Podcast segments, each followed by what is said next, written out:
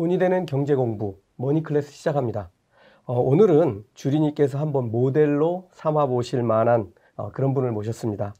어, 김현준 더 퍼블릭 운용 대표님이십니다. 반갑습니다. 네, 안녕하세요. 자, 제가 듣기로는 그 고려대학교에 제 어, 학교에 다니실 때그 네. 동아리 KUVIC이라는 네. 곳 출신이라고 들었는데요. 네. 어, 동아리가 투자하는 그런 동아리죠. 네, 주식 투자를 전문으로 하는 동아리입니다. 어, 어떻게 해서 그런 데서 활동을 하게 되셨어요? 어, 제가 이제 주식을 해보려고 생각한 것은 꽤 됐었는데 네. 어떻게 할지 전혀 모르고 예. 이른바 묻지마 몰빵 투자를 하고 있었어요. 아, 예. 대학교 한 2학년 때쯤에. 네. 그러고 나서 근데 우연히 하여튼 돈을 벌었습니다 그 당시에. 그래서 어, 이렇게 하는 건가 저렇게 하는 건가라는 이제 생각을 할 때쯤 학교에 어, 동아리 벽보가 있었습니다. 네. 그래서 어 주식은 뭐 묻지마 하는 거 아니야 몰빵하는 거 아니야 차트 보고 하는 거 아니야 이렇게 써 있는 거예요 네. 그래서 어 그럼 어떻게 하는 거지 해서 거기에 막상 그냥 무작정 따라갔거든요 그랬더니 어, 사실은 기업 가치를 보고 분석을 해가지고 투자를 하는 거다 이런 식으로 이제 가르쳐 주는 동아리가 있어서 네. 거기서 활동하게 됐습니다 예. 전체적으로 보면 뭐 본인 포함해서 네. 동아리 투자 수익률은 어느 정도나 됐습니까? 어, 그 당시에 동아리를 돈을 가지고 운영하거나 이러진 않았기 때문에 펀드의 수익률 이런 건 없었는데 네. 제가 활동할 당시가 몇 년도였냐면 2004년도부터 해가지고 예. 제가 2008년에 이제 회사를 다니기 시작했기 때문에 어, 부사장님 뭐 잘 아시겠지만 상당한 주식 화랑기입니다. 그렇죠. 네, 그래서 어, 대부분의 친구들이 저 포함해가지고 돈은 뭐 몇 배씩은 많이 벌었어요. 네. 어, 좋은 경험이네요. 네. 근데 이제 들어가서 프로가 된 다음부터는 이제 거의 한 2년간 떨어지는 것만 또 봤던 그렇죠. 지금 아마 작년에 주식 시작하신 주린이 분들은 어, 작년에는 뭐 눈만 뜨면 주가가 올라 있었을 텐데 지금은 뭐 눈만 뜨면 불안해지죠. 어, 네. 그런 시기를 지금 겪고 있습니다. 어, 지금 회사 창업하시기 전에 네. 어, VIP 투자 자문하고 키움증권에 근무를 하셨었는데 네. 여기서는 어떤 일들을 하셨습니까? 어, 같은 일이었어요. 전 대학교 동아리부터 지금 현재까지도 상장 주식 음. 투자 만 했고요. 네. 그 상장 주식 투자를 하는 데 있어서 여러분들이 약간 오해할 수 있는 게 뭐 영화나 드라마 같은 데 보면 모니터 막 있고 이렇게 매매 많이 하고 이렇게 돼 있을 수 아, 아시는 분도 있는데 실제로 매매라고 하는 것은 어, 저희와 다른 직무, 펀드 매니저가 아닌 trader라는 직무분들이 계십니다. 그분들이 실제로 매매를 내시고요, 주문을. 저희 같은 경우는 어떤 기업을 언제 얼만큼 사고 팔까를 이제 연구하는 일종의 연구원 이런 직종이라고 보셔도 될 것 같고요. 그거는 회사마다 조금 조금씩 방법은 다르지만 저는 거의 비슷한 일만 해왔습니다. 아, 예. 2014년에 그 아까 말씀하셨던 대학교 동아리 회원들하고 함께 이제 회사를 설립하셨는데 회사 대표가 되시니까 어떠세요? 어, 대표님들의 제가 모시던 대표님들 상사님들의 마음을 이해하게 됐죠. 어, 그분들이 왜 저한테 이렇게 했는지 네. 어, 그때는 이제 나올 당시에는 아 그분들이 나한테 이렇게 하니까 아 너, 너무 싫다 나 내가 해볼 거야 짜증나 네. 하고 나왔는데 시간이 지나면 지날수록 아 그분들이 왜 그랬구나 이해하게 되고 저는 지금 보통 그분들이랑 더 닮아가고 있는 것 같아요 그래서 제 어, 같이 일하는 부하 직원분들이 똑같은 마음을 먹지 않을까 그게 걱정이 됩니다 예. 그렇군요. 자, 어, 저를 포함해서 네. 어, 우리 지금 이 방송을 보고 계시는 구독자분들, 특히 이제 주린이 분들 어, 궁금해하실 내용 이제 음. 본격적으로 질문을 좀 해보겠습니다. 어, 회사에서 종목을 선정하고 어, 투자 의사 결정하는 방식이 회사마다 다 다를 텐데 네, 그렇죠. 어, 좀 대표님 회사는 좀 독특하다고 들었는데 어떻게 하는지 좀 설명 간단하게 좀 해주시죠. 네. 저희는 좀 의사 결정 과정이 긴 편이에요 아, 그래서 그 길다라고 하는 게 어, 짧게는 두세 달, 예. 길게는 3년 이상 걸린 종목들도 있거든요. 사기까지. 3년. 네. 갖고 예. 나 사고 나서 3년 후에 팔았다는 게 아니고 분석을 결정하는데. 3년 동안 예. 했다라는 건데 그 왜 그러냐 하면 저희는 만장일치 방법을 씁니다. 아, 그 펀드 매니저가 저희 회사에 다섯 명 있는데 네. 그 다섯 명이 모두 다 어, 동의를 하고 네. 아, 더 이상 이 회사 투자에 대해서 나는 의문이 없다. 네. 괜찮다라고 어, 할 때에만 투자를 집행하기 때문에 대부분 어, 10중 8구는 다 어, 성공하죠. 포기하게 되고요. 아, 포기. 네, 그러니까 아. 투자를 집행하기 전에 포기를 아, 하게 네네네. 되고요. 그렇죠. 투자를 집행한 다음에는 대부분 이제 손실을 보지 않고 성공하게 어, 되고. 수익을 많이 보는 쪽으로 가고 있습니다. 예. 어, 이게 3년이나 걸린다는 거, 이거는 정말 이 주린이 분들이 좀 귀담아 들으셔야 될 부분들인데, 어, 우리가 투자에 실패하는 가장 큰 이유 중에 하나가 친구가 옆에서 알려주기 때문이에요. 누가 이걸로 돈 많이 벌었대더라. 이거 유망하다더라. 그렇게 되면은 이미 그 주식은 주가가 많이 올라와 있을 때일 그렇죠. 경우들도 많고, 어, 내가 들어갔을 때는 이미 어, 꼭지에 와 있을 확률도 큽니다. 어, 저도 어, 종목 투자를 할 때는 뭐 보통 어, 1년은 아닌 것 같아요. 보통 저도 3년 이상 공부를 하거든요. 아. 특히 저는 이제 미국 주식을 하기 때문에 미국 주식 어렵죠. 네. 가서 찾아갈 수도 없고 그렇죠. 어, 그렇기 때문에 한 3년 정도는 그 회사의 어, 비전, 성장성, 경영진, 그다음에 뭐 재무제표, 음. 뭐 재무제표는 되게 음, 좋지 못한 경우들이 많지만 어쨌든 이런 것들을 잘 검토해서 투자하는 게 성공하는 비결이다 이렇게 네. 말씀을 해주셨습니다. 어, 회사 설립한 이후에 어, 이런 게 주식 투자다. 뭐 이렇게 좀 눈에 확 띄는 그런 실적을 내거나 한 경우는 있었습니까? 네. 어, 이건 저희는 계속해서 아직 성장하는 단계에 있기 때문에 네. 조금 조금씩 발전을 하고 있고요. 제가 이제 두 가지 사례를 말씀드려 보면 첫 번째는 최근에 제가 낸 책에도 적었지만 2014, 15년, 16년 정도 되나? 삼양식품이라는 라면 네. 회사에 투자했을 때예요. 네. 근데 그게 상당한 우여곡절이 많았습니다. 발굴하게 된 계기부터 시작을 음. 해서 어, 좋다고 생각해서 투자를 했는데 큰 대기업이 가지고 있던 지분을 막 내놓고 예. 주가 떨어지니까 저희가 그걸 막기 위해서 그 회사 재무팀에 찾아가서 네. 어, 니네가 가지고 있는 삼양식품이라는 주식은 좋은 주식이야 라고 제가 PT를 했어요. 팔지 말라고. 그래서 그분들이 어 그래 한번 들어보자 해서 들어봤더니 괜찮은 거예요. 그래서 그분들이 그걸 안 팔고 3, 4년 동안 저희랑 같이 동행을 하면서 네. 수백억 이상 수익을 봤거든요.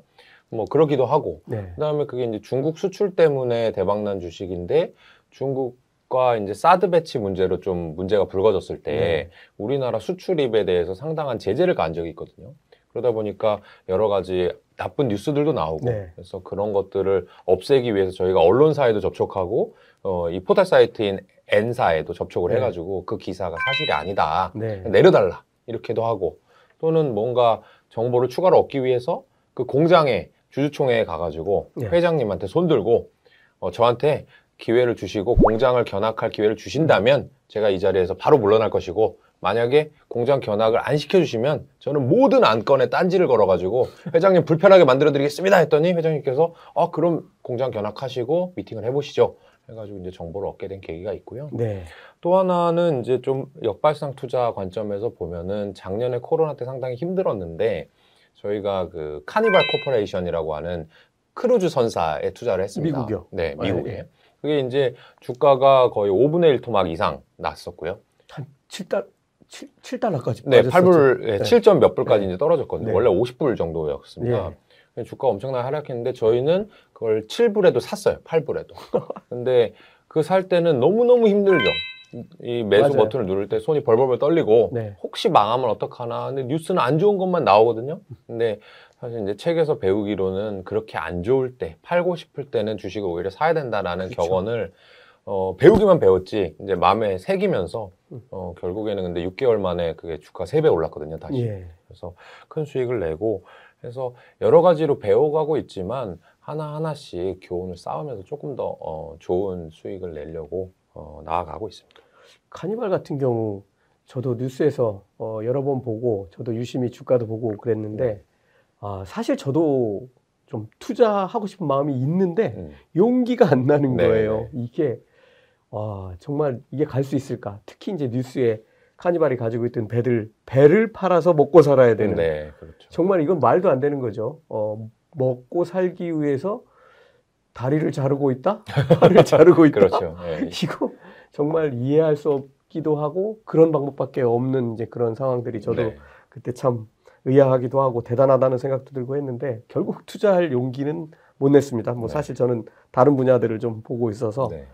자 삼양식품 같은 경우에는 그 사실 내부에 있는 사람들도 자기들의 가치를 잘 판단하지 못한 그런 경우잖아요. 네, 그렇죠. 근데 그런 경우는 왕왕 있습니다. 그렇죠. 이게 회사가 급격한 변화를 할 때 저희는 뭐 삼양식품도 마찬가지지만 어떤 종목을 찾았을 때 그걸 알게 된 지 몇 개월도 안 되는 경우가 많아요. 네. 그러니까 상당히 어떻게 보면 프레시하고 객관적인 시각에서 보게 되는데 그 회사를 이제 10년, 20년 다니신 분들 입장에서는 우리 회사는 그런 식으로 수출해 본 적도 없고 뭔가 대박이 터져 본 경험도 별로 없으니까 그냥 꾸준히 하는 회사다라는 이제 마음이 더 크시거든요. 네. 그러니까 저희가 뭔가를 가지고 어, 불닭볶음면 이만큼 중국에서 팔리니까 이렇게 이익이 나지 않겠습니까? 라고 하면 아, 에이 그런 적 없어. 우리 회사 그런 회사 아니에요. 뭐 모르시네? 그런 식으로 얘기를 해요. 근데 저희는 어쩌, 어쨌든 이게 주식 투자의 가장 큰 장점이기도 한데 한 분야에 굳이 올인할 필요가 없거든요. 그렇죠. 우리나라에만 2,000개, 세계에는 수만 개 주식이 있는데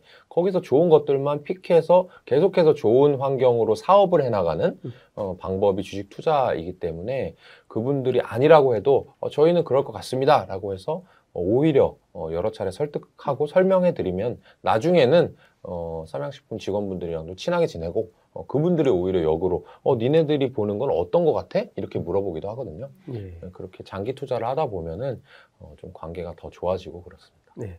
어, 아까 그 책 내셨다고 했는데 네. 어떤 걸 다루는 책입니까? 제목도 어, 좀 알려주세요. 그 책 제목은 부자들은 이런 주식을 삽니다. 아, 예. 라는 책인데요. 네. 이 책의 내용은 주로 그런 거예요. 어, 장기 투자에만 목매지 마라.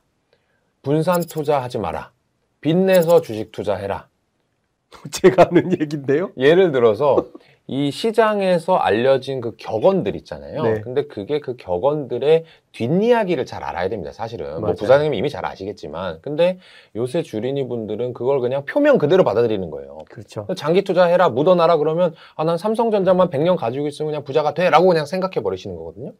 안 되죠. 그게 아니거든요. 예. 그래서 그게 사실은 이런 의미를 가지고 있고 정말로 부자가 되신 분들은 실제로 속사를 들여다보면 이런 주식을 하고 있다라고 하는 내용을 담은 책입니다. 아, 예, 알겠습니다.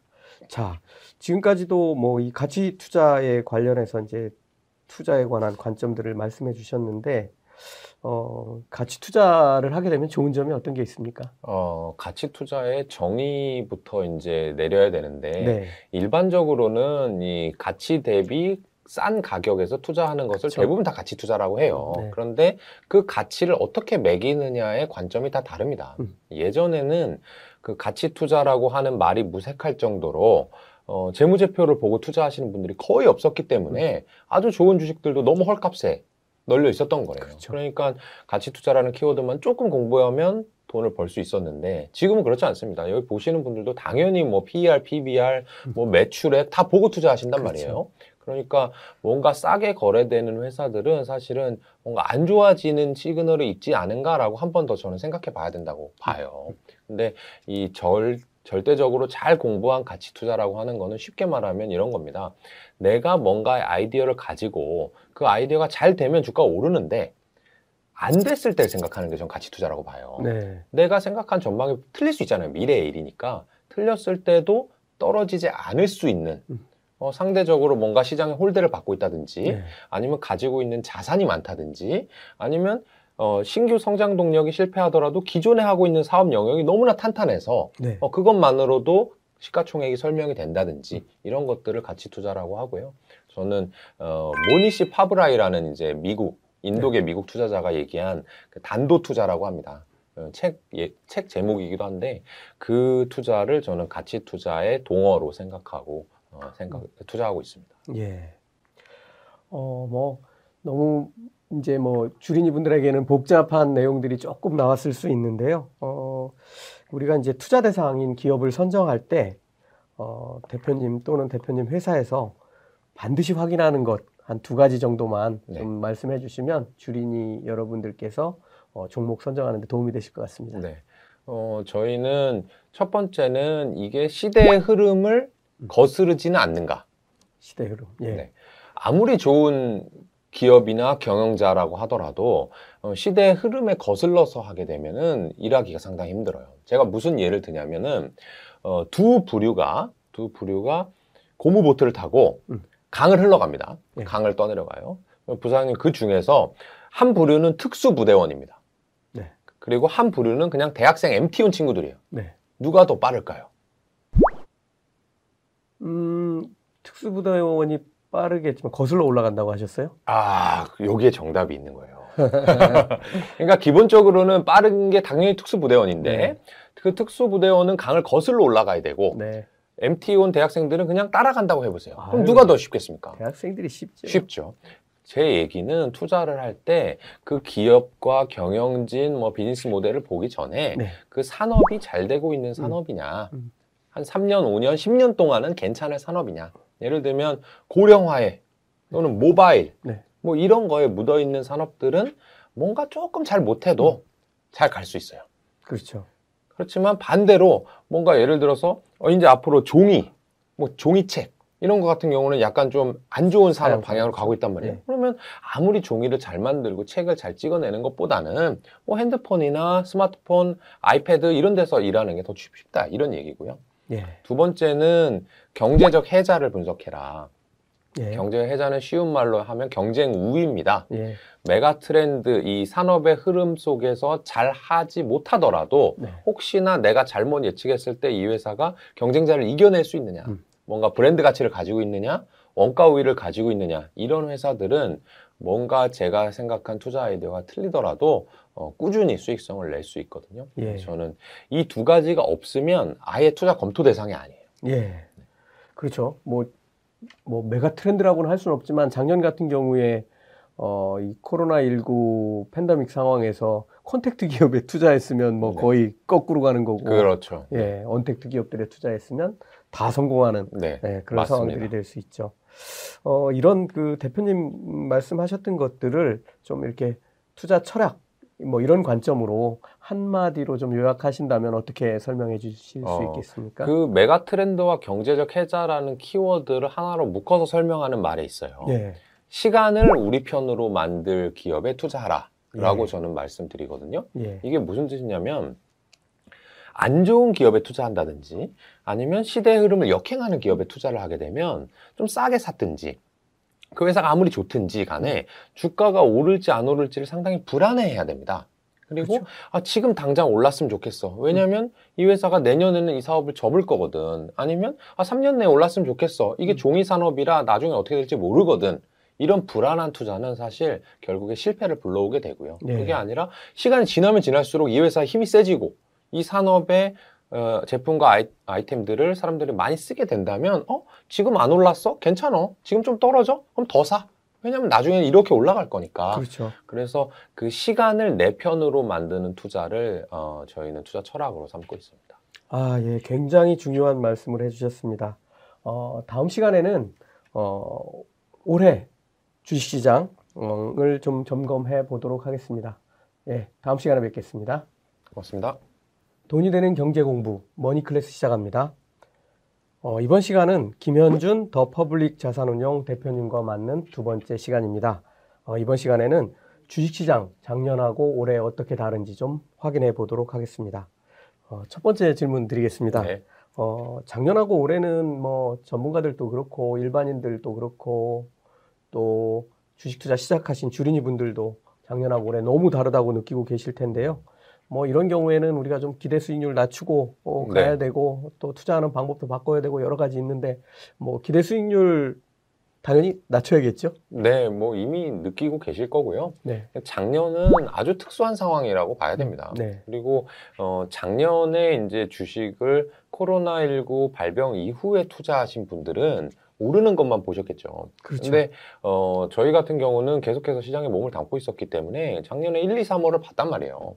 시장이 한 달 만에 반토막이 나는 것도 봤습니다. 네. 반토막 나고 나서 두 배, 세 배 오른 겁니다. 근데 그 시기하고 어, 평상적인 시기하고는 상당히 다르고요. 제가 이렇게 말씀드려요. 어, 우리나라의 GDP 성장률은 네. 연간 2에서 3%입니다. 그렇죠. 근데 우리나라 주식시장이 그 이상으로 많이 오른다라고 하는 것은 실제로는 어려운 일이에요.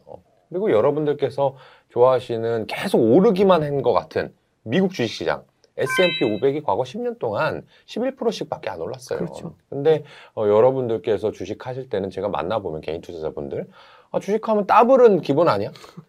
근데 그 더블이 막 3년 후 더블이 아니고 한 하나 샀으면 한 3개월 내에 더블. 뭐 1년에 몇십 퍼센트, 몇백 퍼센트는 기본인 걸로 생각하세요. 주식시장은 절대 그렇게 이루어지지 않으니까 작년에 돈 번 거 기분 좋은 거죠. 그거는 또 그거대로 어, 지키시고 그 다음에는 좀 적당한 수익률을 가지고 투자를 하셔야 됩니다. 예. 어, 작년과 같은 시장은 어쩌면 다시는 오지 않을 수도 있습니다. 어, 이, 이 말씀 잘 새겨 들으시고요. 어, 기대 수익률 낮추고 어, 연평균 세계에서 가장 잘 나가는 기업들 모아놓은 S&P 500 같은 어, 그런 기업들의 연평균 성장률도 뭐 10%뭐 이 정도밖에는 되지 않습니다. 그러니까 여러분들도 어, 좀 시간을 갖고 좋은 종목에 투자하시는 그런 전략으로 바꾸시기를 바랍니다. 어, 요즘 뭐 어쨌든 주린이들 주린이 분들에게는 참 어렵게 느껴지는 시장일 텐데요. 네. 어, 대부분 저희 방송에 출연하시는 분들께서 하시는 말씀이 선수들이 이기는 시장이다. 음. 뭐 저하고 같이 진행하고 있는 한상환 박사님이 그 말씀 제일 먼저 하셨는데 어, 뭐 동의하시나요? 네. 근데 뭐 선수들이 잘해서 이긴다 이런 거라기보다는 작년에 이제 어, 모 신문에서 그런 조사를 한 적이 있어요. 네. 어, 주린이를 대상으로 남성과 여성으로 나눠놓고 음. 누가 더 돈을 잘 많이 벌었냐. 근데 결과가 여성분들이 압도적으로 많이 벌었고 네. 그 이유를 좀 이제 짚어보면 여성분들 같은 경우는 이른바 삼성전자의 몰빵 장기 투자. 근데 남성분들은 어 좀 코스피, 코스닥 나눠서 사고 인버스 이런 것도 사고 하다 보니까 실패한 거예요. 네. 근데 사실은 더 관심이 있는 쪽은 남성분들인 것이 맞거든요. 네. 근데 지금은 어떤 시대로 왔냐? 2021년에는 남성이고 여성이고 가리지 않고 주린이가 작년의 남성들처럼 아, 나 좀 잘하는 것 같아. 어, 나 좀 아는 것 같아. 라고 생각하실 거란 말이죠. 그렇게 되면 작년의 남성들처럼 어, 사실은 뭔가 장기 투자라든지 좋은 기업에 투자하는 것이 아니라 내가 조금 아는 것만 가지고 이제 투자를 하다 보면은 어, 평균보다 못한 수익을 낼 수 있고 어, 선수분들은 이제 평균보다는 잘할 거니까 어, 그렇게 되는 거고 이 얘기는 선수가 잘하는 장세니까 개인 투자자분들은 어렵습니다라고 말씀드리는 게 아니라 그렇게 개인 투자자의 마인드에서 조금만 벗어나면 누구나 돈을 꾸준히 벌 수 있는 게 주식시장이다라고 생각하시면 될 것 같아요. 예. 어, 최근에 뭐 이어서 우리 동학개미 하시는 분들은 뭐 삼성전자 네, 아, 많이 들고 계시고 서학개미 하셨던 분들은 작년에 다 테슬라예요. 그렇죠. 네, 많이 그럼- 올랐으니까요. 네. 어, 이렇게 들고 계셨는데 제가 올해는 가장 많이 받은 질문 중 하나가 저는 뭐 미국 하니까요. 네. 테슬라 주가 어떻게 보세요? 음, 어, 이 질문을 사실은 제일 많이 받았던 것 같아요. 네, 네. 빠지지 않고 받았는데 제가 뭐라고 말씀드렸냐면 어, 테슬라가 혁신을 이어갈 수 있다면 앞으로 전기차 시장의 성장의 몫은 어, 당분간 테슬라가 가져갈 수 있겠지만 지금부터의 전기차 시장은 어, 기존 업체들까지 다 끼어들어서 음. 경쟁하는 아주 복잡한 양상으로 전개될 것이기 때문에 어, 이건 좀 쉽지 않은 음, 네. 음, 국면으로 진입할 거다. 어, 그러면서 이제 제가 그런 얘기를 했어요. 만약에 저한테 전기차를 사라고 하면 어, 과연 테슬라를 살까 아니면은 더 고급 브랜드 차를 살까? 음. 저는 고급 브랜드 차를 사지 테슬라는 쳐다도 안 볼 겁니다. 오, 어, 뭐 여러 가지 다른 지표들도 있지만 네. 어쨌든 이렇게 얘기를 드렸었어요. 어쨌든 지금 어, 이렇게 좀 대표적인 종목들 투자하신 분들 고심이 클 것 같은데요. 어, 대표님은 어떻게 보고 계세요? 어, 지금 이제 부장님께서 삼성전자하고 테슬라를 대표적으로 말씀해 주셨는데, 테슬라를 먼저 제 의견을 드, 드리면, 저는 여전히 테슬라는 좋은 기업이라고 생각을 해요. 네. 그런데 이제 부사장님 말씀에도 동의하는 부분도 있죠. 예, 경쟁사들도 많이 생기고, 하지만 저는 그것보다 더 중요한 게 뭐냐면, 어, 가치 평가가 너무 높게 되어 있다. 음. 어, 지금의 테슬라의 가치 평가를 제가 대략 해봤거든요. 네. 어, 대략 해봤더니 어떤 결과가 나오냐 하면 미국 사람들이 전국에 한 2억 명에 3억 명 되잖아요. 그 사람들이 1년에 한 번씩 테슬라를 계속 사야 돼요. 이 시가총액을 합당화 시키려면. 네. 그런데 그런 일은 잘 안 일어나잖아요. 근데 그렇게 되면 테슬라는 그렇기 때문에 자율주행 기술을 판다라든지 음. 아니면 이미 판매한 테슬라 차량을 뭐 택배로 이용한다라든지 여러 가지 생각을 하고 있는데 그런 것들은 이제 예상하기가 상당히 어려우니까 저는 어, 아까도 말씀드렸다시피 이 잘 되는 거에 대해서 베팅하는 것도 좋지만 이게 혹시 안 될 때 좀 하락하는 시나리오에서 했을 때도 어, 주가를 잃지 않겠느냐가 더 중요하게 생각하는 투자자거든요. 근데 그거에 비해서 테슬라는 좀 고평가되어 있다 이런 생각을 갖고 있고요. 반면 삼성전자는 좀 다른 것 같아요. 네. 삼성전자는 지금 주가가 안 오르는 이유는 너무너무 사람들이 많이 샀기 때문이에요. 어, 주식이라는 게 결과적으로는 가치의 가격이 수렴하게 되어 있긴 하나 단기적으로는 수급이 더 중요하거든요. 그렇죠. 누가 사주는 사람이 네. 있어야 가격이 올라갈 거 아닙니까? 근데 모든 사람이 지금 삼성전자를 다 갖고 있기 때문에 추가적으로 아직 모멘텀이 덜 생긴 거고 네. 다만 아직 삼성전자가 주력으로 하는 이 반도체 시장이 아주 아주 호황이어가지고 디램 가격이 천정부지 치솟는다든지 이런 단계는 아니거든요. 네. 그래서 이 fundamental, 이 기업의 어, 실질적인 영업 가치가 아직은 덜 반영돼 있는 부분이 분명히 있으니까 네. 삼성전자는 좀 valuation 상으로는 괜찮지 않나 이런 생각을 예. 해봅니다. 네.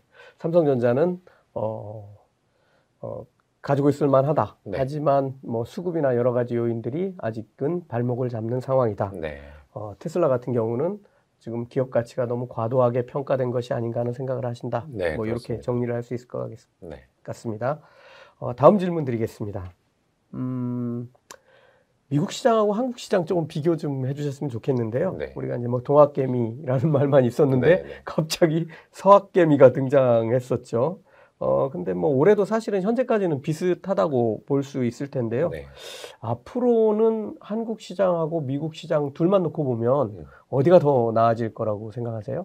저는 어, 상대적으로는 미국 시장이 나을 것 같다라는 의견을 가지고 있고요. 예. 그 이유는 매우 간단합니다. 지금 여전히 우리 사회를 지배하고 있는 이슈는 하나만 얘기하자면 코로나 네. 바이러스입니다. 근데 이 코로나 바이러스에 가장 고통을 받고 있는 곳이 한국일 거냐, 미국일 거냐라고 보면 미국이 훨씬 고통을 그렇죠. 받고 있습니다, 지금. 그래서 이 고통 받는 것이 저는 끝날 거라고 가정하고 투자를 하고 있는 사람이거든요. 네. 그럼 끝났을 때는 현재 더 안 좋은 게 더 좋아질 룸이 많이 남았다라고 보면은 저는 미국이 우리나라보다는 좀 반등이라든지 회복세가 빠르지 않을까 그렇게 봅니다. 아, 예. 뭐 미국 정부에서도 돈 엄청나게 쏟아받고 있고 네. 경제 끌어올리기 위해서 지금 얼- 열심히 노력하고 있죠. 한국보다는 미국 시장이 조금 더 유망해 보인다 이렇게 말씀해 주셨습니다. 어, 미국에서 뭐 지난주였던 것 같은데 어, 옐런 재무장관이 그 금리 인상을 시사하는 듯한 발언을 네. 해가지고 어, 전 세계가 화들짝 놀라는 이런 일이 있었는데요. 어, 뭐좀 금리가 조금 오르는 뭐 그런 일이 있더라도 미국 주식 시장이 좀 그래도 상향하지 상향할 거로 생각하시나요? 네, 그렇습니다. 이 금리가 어, 지금까지는 떨어져만 왔기 때문에 어, 많은 투자자분들이 이 금리 상승기를 기억을 못하는 것 뿐인 것 같아요. 그렇죠. 한국 시장으로 이제 잠깐 발례를 말씀드려 보면 어, 저도 이렇게 나이가 많지 않지만 한국 시장에서 주력으로 펀드 매니저 활동하시는 분들의 이 연령대와 경력을 보면요. 일반적으로 2010년 이후에 경력을 시작하신 분들이 많습니다. 아, 예. 그러니까 한 10년 차가 가장 지금 핵심의 주축 음. 매니저로 활동하고 있는데 그분들은 금리 상승기를 본 적이 없어요. 단 한 번도. 그렇죠. 커리어상. 네. 그렇기 때문에 어, 사실은 그냥 두려운 것 뿐이죠. 음. 또한 금리가 하락하는 동안 계속해서 성장주가 득세해 왔기 때문에 이 성장주를 가지고 있는 사람들이 많고 음. 그게 이제 주가가 금리가 오르게 되면 떨어지는 속성을 갖고 있기 때문에 약간 이제 어 깜짝 놀라고 일- 이른바 금리 발작이 일어나는 그런 모습을 볼 수 있지만 사실 주식시장을 전체적으로 봤을 때는 성장주만 있는 건 아니거든요. 그렇죠. 그리고 오히려 시가총액이 더 큰 부분은 나머지 산업이 더 큰 경우도 왕왕 있습니다. 네, 그래서 그렇죠. 전국 의 전반적인 주식시장을 봤을 때는 금리가 오르는 국면은 사실 안 좋은 국면이 아니라 경제가 매우 탄탄하다, 네. 뜨겁다라는 얘기예요. 그런 동안에는 주식시장이 떨어진 적이 거의 없습니다. 네, 그래서 저는 그렇죠. 오히려 주식시장에 만약에 ETF라든지 이런 걸로 베팅을 해야 되시는 분이라면 금리가 올라간다라는 얘기가 나온 초기에는 반드시 주식을 갖고 있어야 된다 이렇게 봅니다. 예. 아, 예, 좋은 말씀 해 주셨습니다. 자, 작년에는 이제 코로나로 인해서 contact 기업들이 이제 완전히 무너져 버렸고 그 중에서도 진짜 contact 기업들 네. 예를 들면 뭐 크루즈, 항공, 뭐, 뭐 다른 또 여행 산업들 뭐 이런 기업들은 이제 뭐 생존이 문제가 되는 그런 지경에 이르렀었는데요. 어, 몇 개월 전에 이런 뉴스를 봤는데 2023년에 출발하는 8억 원짜리 크루즈 음. 여행을 어, 상품을 내놨는데 8억 원입니다. 600명을 모집했는데 순식간에 다 마감돼 네. 버렸다는 이런 뉴스를 봤습니다.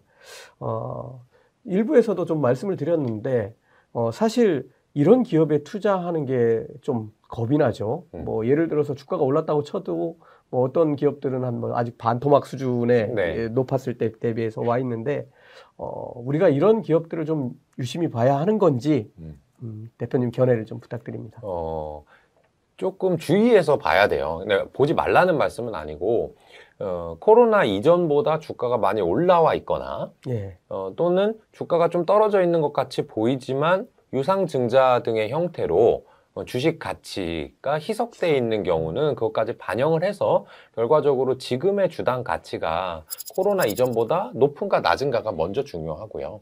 어, 그거보다 낮아 있는 회사들 중에서 재무구조가 안정적인 회사들은 음. 반드시 회복할 겁니다. 네. 그래서 그것은 그 이전의 주가 이상으로 가야 되는 게 맞다. 이거 되게 쉬운 투자죠. 네, 근데 어, 사실은 그런 주식이 별, 별로 안 남았어요. 예, 그렇죠. 네, 이미 대부분 코로나 이전의 주가를 다 회복하고 있어서 저희도 그런 주식을 찾고는 싶지만 잘 없습니다. 음. 그래서 조금 어려운 투자들이 되고 있어요. 그래서 말씀하신 그런 항공, 크루즈, 여행 이런 것에는 기회가 많이 줄어들어 있고 네. 오히려 2차적으로 어, 제가 예전에 기사를 한번 봤는데 지금 미국 시장에서 케첩이 shortage래요. 네, 사람들이 어, 재택근무를 하다가 이제 코로나 집콕을 하다가 바깥으로 나와가지고 레스토랑에 가니까 케첩이 부족한 거예요.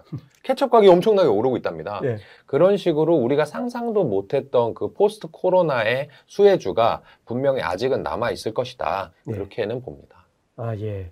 어, 뭐 중요한 포인트가 될 것 같습니다. 사실 이제 지금까지는 언택트 어, 생활을 했고 그런 회사들이 많이 성장을 해왔는데 이제 다시 콘택트로 돌아가는 상황이 되다 보니까 어, 첫 번째로는 그동안 못 썼던 돈을 써야 되는 상황이고 네.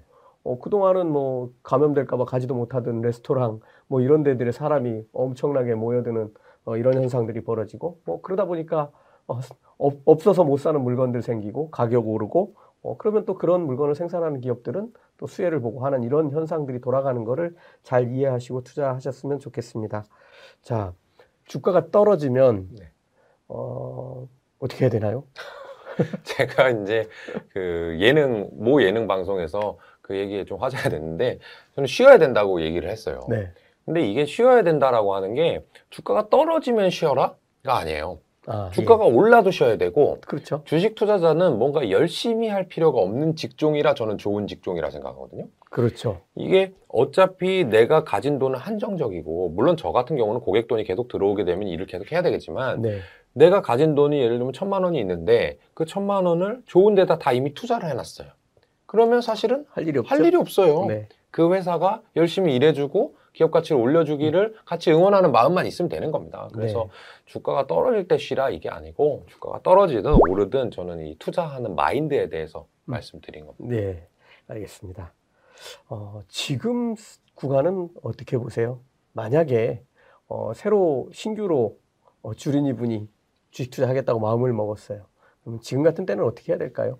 어, 저는 뭐 주식 투자하기 어, 좋은 때, 나쁜 때는 없다고 생각을 해요. 없다. 제가 이제 어, 후배 매니저들한테 이제 주로 얘기를 하는 게 뭐냐 하면 매년 열답을 주식은 있었고 음. 그 주식 시장이 안 좋아도 마찬가지예요. 그렇죠. 그리고 주식 시장이 아주 아주 좋아도 작년에도 그랬겠지만 반토막 나는 투자자도 항상 있습니다. 그렇죠. 이게 재밌는 거거든요. 그래서 내가 열심히 뭐 돈을 아직 가지고 있을 때는 발로 뛰어가지고 어 좋은 기업을 찾게 되면 항상 투자할 기회가 있거든요. 근데 어 투자자분들이 주로 이런 걸 물어봐요. 코스피 지금 2,400인데 투자해도 되, 아니 3,400인데 투자해도 되나요?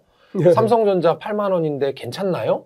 근데 그분들은 내가 종목을 발굴한다든지 또는 직접 투자를 해볼 검토해볼 생각이 별로 없는 거예요. 없는 거죠. 네. 그런 분들은 그런 생각이 있는 분들한테 간접 투자로 가시는 게 맞고요. 네. 네, 그 수수료 아까워하지 마시고. 근데 네. 그거를 능력이 있으신 분들은 그 능력이라는 게 또 대단한 것도 아닙니다. 한 1, 2년 열심히 찾아보고 공부하면 충분히 투자할 수 있거든요. 그런 분들은 언제고 투자해도 괜찮은 시기입니다. 예. 뭐 저도 기업을 매일 공부하고 있지만 기업 공부하는 게 제일 재밌고 또 하다 보면 또 미래에 대해서 알게 되고 어, 또 그것이 확실하다고 판단되면 그 기업에 투자하면 성공할 확률이 확. 올라가죠.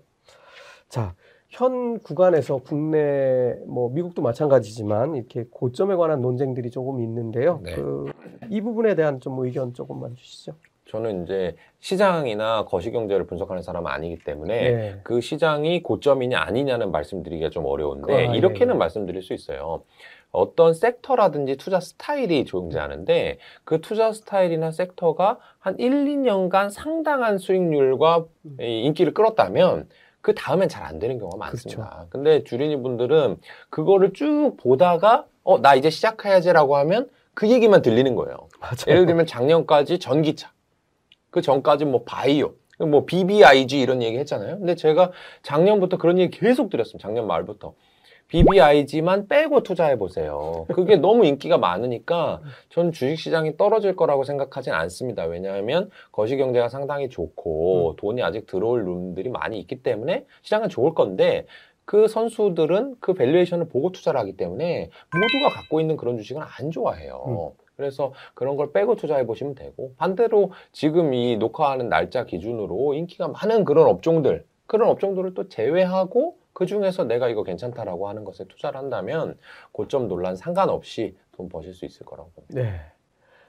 너무 뜨거운 거에만 관심을 갖지 마시고 네, 어, 식어 있는 것에도 관심을 두라는 말씀이었습니다. 맞습니다. 어, 올해 마지막으로 주식시장 뭐 이런 변수가 있을 수도 있겠다. 뭐 그런 거 하나 있으시면 네. 말씀해 주시죠. 그 단기적으로는 뭐 금리가 가장 중요한 것 같아요. 어쨌든 이 주식 시장에서 저희야 이제 10년, 20년 계속 몸을 담고 있지만 이 저는 성공의 이 방정식을 쓰는 게 상당히 중요하다고 보거든요. 작년에 이렇게 돈을 많이 버신 또는 주식 시장에 대한 긍정적인 인식을 가지신 투자자분들이 더 이상은 떠나선 안 돼요. 음. 그래야 우리나라의 자본시장이 이제 건전해질 수 있고 그게 출발이라고 보거든요. 네. 그래서 제가 계속 기대 수익을 낮추시라, 인기 있는 거 투자하지 말아보시라, 공부 많이 하시라 이렇게 말씀을 드리고 있어요. 네. 근데 그분들한테 걱정되는 건 단기적인 움직임이에요. 그 단기적인 움직임 가져오는 건 아마 금리일 겁니다. 거기에서 이길 수 있는 건 제가 아까 말씀드렸다시피 초고도 성장주를 갖고 있지 않는다면 금리가 오르는 게 한 2주, 길어야 한두 달 정도의 이슈일 거고 여러분들 지나갈 수 있어요. 음. 그거는 이겨내시면 되고 그거보다 더 중요한 거, 펀더멘탈리 가장 중요한 건 코로나죠. 네. 지금 코로나가 어, 우리나라 기준으로는 연말, 미국 기준으로는 여름쯤에는 뭔가 일상으로 돌아갈 것 같다는 생각을 하고 있거든요. 네. 주식시장에서 가장 무서운 건 뭐냐면 불확실성이에요. 코로나가 우리가 언제 올 거라고 예상할 수 있었다면 작년 2, 3월에 그렇게 떨어지지도 않았을 거고요. 음. 만약에 지금 모두 다 회복할 거라고 생각했는데 뭐 예를 들면 변이 바이러스가 나와서 백신이 소용없대. 이제 평생 마스크 써야 되고 해외여행은 못 간대라고 한다면 주식시장 아마 아주 큰 난리가 날 겁니다. 그렇죠. 그래서 이것도 마찬가지인 게 모두가 그렇게 생각하고 있는 것이 그렇지 않다라고 생각했을 때는 내가 자산을 어떻게 분배할 것인가. 예를 들면 현금을 어느 정도 갖고 있고 네. 이 돈에 대해서는 아, 내가 주식에 안 넣어도 돼. 하지만 만약에 코로나 사태가 다시 한번 발발하면 음. 난 그때 넣어야지 하는 사람은 사실은 성공할 수 있는 투자자가 되는 그렇죠. 거죠. 예. 자, 두 번째 시간 이렇게 마무리하고요. 다음 시간에는 조금 조금 더 장기적인 관점에서 주식시장 어떻게 변할지 대표님 생각을 어, 들어보도록 하겠습니다. 고맙습니다. 네, 고맙습니다. 돈이 되는 경제 공부 머니클래스 시작합니다. 어, 이번에는 세 번째 시간인데요. 김현준 더 퍼블릭 자산운용 대표님과 함께 주식 시장은 이렇게 변한다. 조금 장기적인 관점에서 시장을 좀 분석해 보도록 하겠습니다. 어, 지금 미국이나 한국이나 선진국들 같은 경우에는 이제 어, 뭐 일부, 2부에서 말씀해 주셨던 여러 가지 뭐 물가 어, 상승 요인이라든가 이런 것들이 지금 골치 아픈 문제가 돼서 네. 어, 인플레이션 문제에 직면해 있는데요. 네. 지금 현재의 인플레이션 상황은 좀 어느 정도로 진단하고 계세요? 네, 이거는 정말 어려운 문제인데 저도 관심을 상당히 많이 가지고 있습니다. 어, 저는 장기적으로 봤을 때는 당연히 인플레이션이 일어난다라고 생각을 하고 있고요. 네. 그게 금리 인상도 가져올 거고 그리고 경제가 탄탄하게 성장하고 있다라는 배경도 될 겁니다. 네. 그런데 여기에서 이제 고민해 봐야 될 이슈가 하나 있는 게, 어, 이 인플레이션이 발생한 또는 촉발시킨 원인 중에 하나가 혹시 코로나면 어떡하지? 라는 걱정은 있어요. 예를 들어서 지금 미국의 어, 항만들에서 뭔가 네. 선적 하역을 할 때 이 기간이 과거에는 한 1, 2주였다면 지금은 그게 두세 달로 늘어나 있는 음. 상황이거든요. 그리고 항구들이 미국뿐만 아니라 어, 뭔가 검사를 하지 않은 이런 거에 대해서는 이제 아예 어, 들어오는 것조차 막는 그런 항구들도 많이 생기고 있어요. 이런 거는 어떻게 보면 한 1, 2년 뒤면 없어질 일시적인 이슈거든요. 예. 그래서 예를 들면 인플레이션이 이렇게 쭉 가고 있는데 지금 이런 식으로 올라가고 있단 말이에요. 예. 이렇게 가파르게 올라가는 국면이 일시적으로 다시 떨어질 수는 있다. 음. 하지만 장기적으로 다시 올라갈 것이다. 그래서 인플레이션 수혜주에 대해서는 계속해서 관심을 가지되 그 중에서 조금 조정받을 여지는 있는 것 같다. 그래서 저희는 그 큰 테마로 인해서 공부는 하고 있지만 아직 뭔가 결정적으로 여기에 투자해야 되겠다 이런 결론까지는 못 내리고 있는 저희도 상당히 고민하고 있는 상황입니다. 아, 예.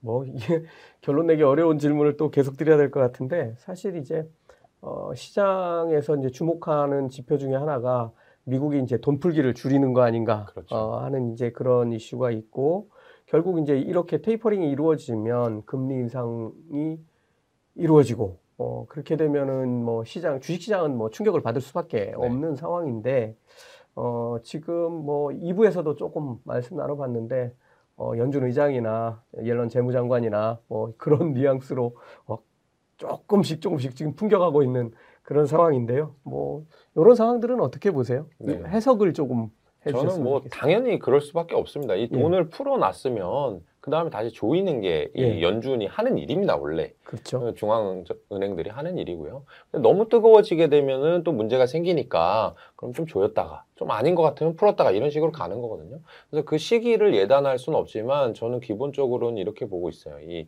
이것도 코로나랑 연관이 되어 있다. 음. 이들이 가장 중요시하는 건 뭐냐면 결국에는 표심이에요. 표심. 음. 이 사람들이 뭔가 큰 반발을 하지 않고 어, 사회 구성원으로서 꾸준한 활동을 해주길 바라는 게 정치의 속성이거든요. 네. 예. 그런데 코로나가 다 회복되지도 않았는데 뭔가 돈을 뺏는 느낌. 최근에 보시면 이 동학개미 분들이 어, 주식시장의 세금이라든지 뭐 암호화폐도 마찬가지인데 그런 세금 이슈, 뭔가 정책 이슈에 상당히 반발을 많이 하고 있거든요. 그런데 이게 뭔가 아 이렇게 해야 됩니다, 당위적이에요라고 정부가 얘기를 못하는 이유는 코로나가 아직 해결되지 않아서 이분들의 마음이 사실 아직은 닫혀 있는 상황이기 때문에 그래요. 음. 그래서 어, 저는 이게 코로나가 회복되는 모습이 확실하다. 예를 들어서 어, 미국인들이 2차 접종, 뭐 3차 접종 이런 것까지 끝내고 어, 완연한 일상생활로 돌아간다라고 생각될 쯤에는 반드시 테이퍼링이나 금리 인상이 어느 정도 올 것이다라고 어, 생각합니다. 그 대표님 그 시기를 언제쯤으로? 그거는 이제 생각하세요? 제가 전혀 과학자가 아니기 때문에 모르는데 네. 이제 말은 그렇게 나오고 있죠. 미국 같은 경우에는 이제 6월, 7월에 2차 접종을 거의 다 마무리할 거고 예. 어, 가을쯤에는 3차 접종, 접종 들어갈 거다 이렇게 얘기하고 있거든요. 그러니까 늦어도 연말, 뭐 빠르면 그보다 더 빨리도 금리 인상이나 테이퍼링이 음. 생- 어, 시작될 수도 있다. 음. 뭐 그런 추측은 해봅니다. 뭐, 뭐 당국에서는 미국 같은 경우에 뭐 테이퍼링은 연말까지 없다 뭐 이렇게 얘기하고 있지만 사실은 뭐 저희도 계속 말씀드리지만 믿지 말합니다. 어, 이 사람들은 오로지 미국 경제만 쳐다보고 있고 음. 우리는 잘못하면 속수무책으로 당할 수 있다.